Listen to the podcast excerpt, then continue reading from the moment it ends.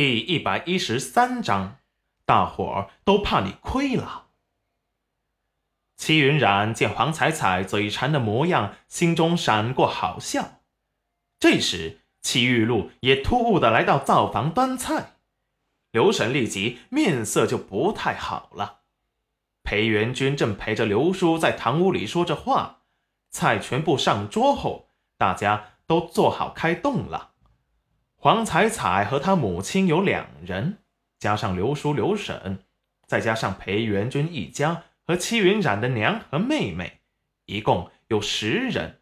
一桌也有点挤，但也坐得下。乡下也不讲究光家那套男女不同席的说法，都是认识的人，倒也很亲切。戚云染见大家来吃了，才说道：“今天中午我们忙昏了头。”答应大家的工钱还没结呢。刘叔呵呵一笑，立即说道：“啊，哎呀，工钱大伙都说不要了，就你今日上午的那些肉食啊，大伙都怕你亏了呢。”对呀，帮你上午忙而已，要什么工钱？大伙说你家伙食好，下次你家做什么事儿啊，还来帮忙呢。不要你工钱。吴桂花也笑着说道：“村子里的大部分人还是挺淳朴的，想的也简单。今天中午戚云壤上的那些菜，大伙虽然一个劲的夸奖，却又担心裴家大郎亏了回不了本。见大郎是真心感谢他们这些村民，大家都很高兴。谁家没有需要帮忙的时候？不都是你帮帮我，我帮帮你的吗？”要什么银子呀？所以大家伙一致决定，绝对不能再问人家大郎要银子。左右不过是一上午的时间，还吃了一顿大餐，都觉得值呢。可是这都是我们提前说好的。齐云染还想说些什么，被刘神打断：“云染丫头，你心眼可真好，大伙可是说了。”你上次跟陈氏药房的掌柜认识，人家卖你一个人情，才卖了那么多银子，大伙感谢你，自愿来你家帮忙呢。所以呀，你就不要再多想了。卖了多少银子？这时，韩秀秀突然插话。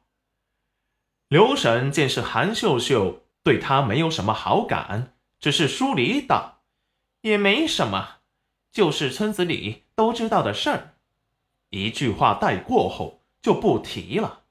最后黄彩彩又说道：“冉冉姐，说来也奇怪，一次是你自己采到了好东西，第二次我们采到好东西的时候啊，你也在呀。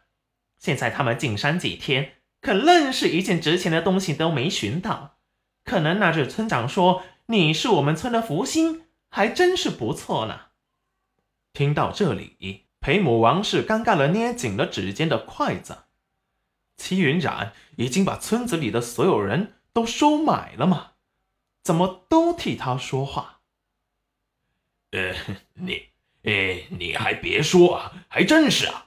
啊，云染丫头可真是福星，以前传什么克夫啊？哎呀，我看是旺夫才是啊！哎呦，刘叔喝高了，说漏了嘴。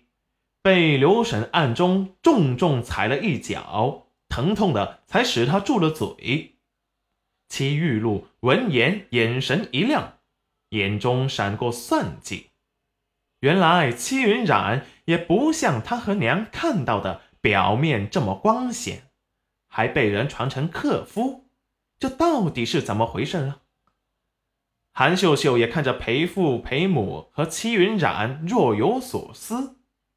贝传克夫，看来里面有他不知道的事，他要去打听打听，看看有什么可以利用的，让齐云染乖乖的听他的话。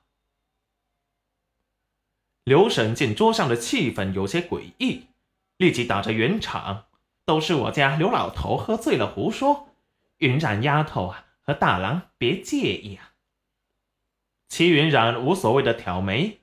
这个村子里的所有人都知道他的事，他认为刘叔说的没错。本来他就是旺夫才对。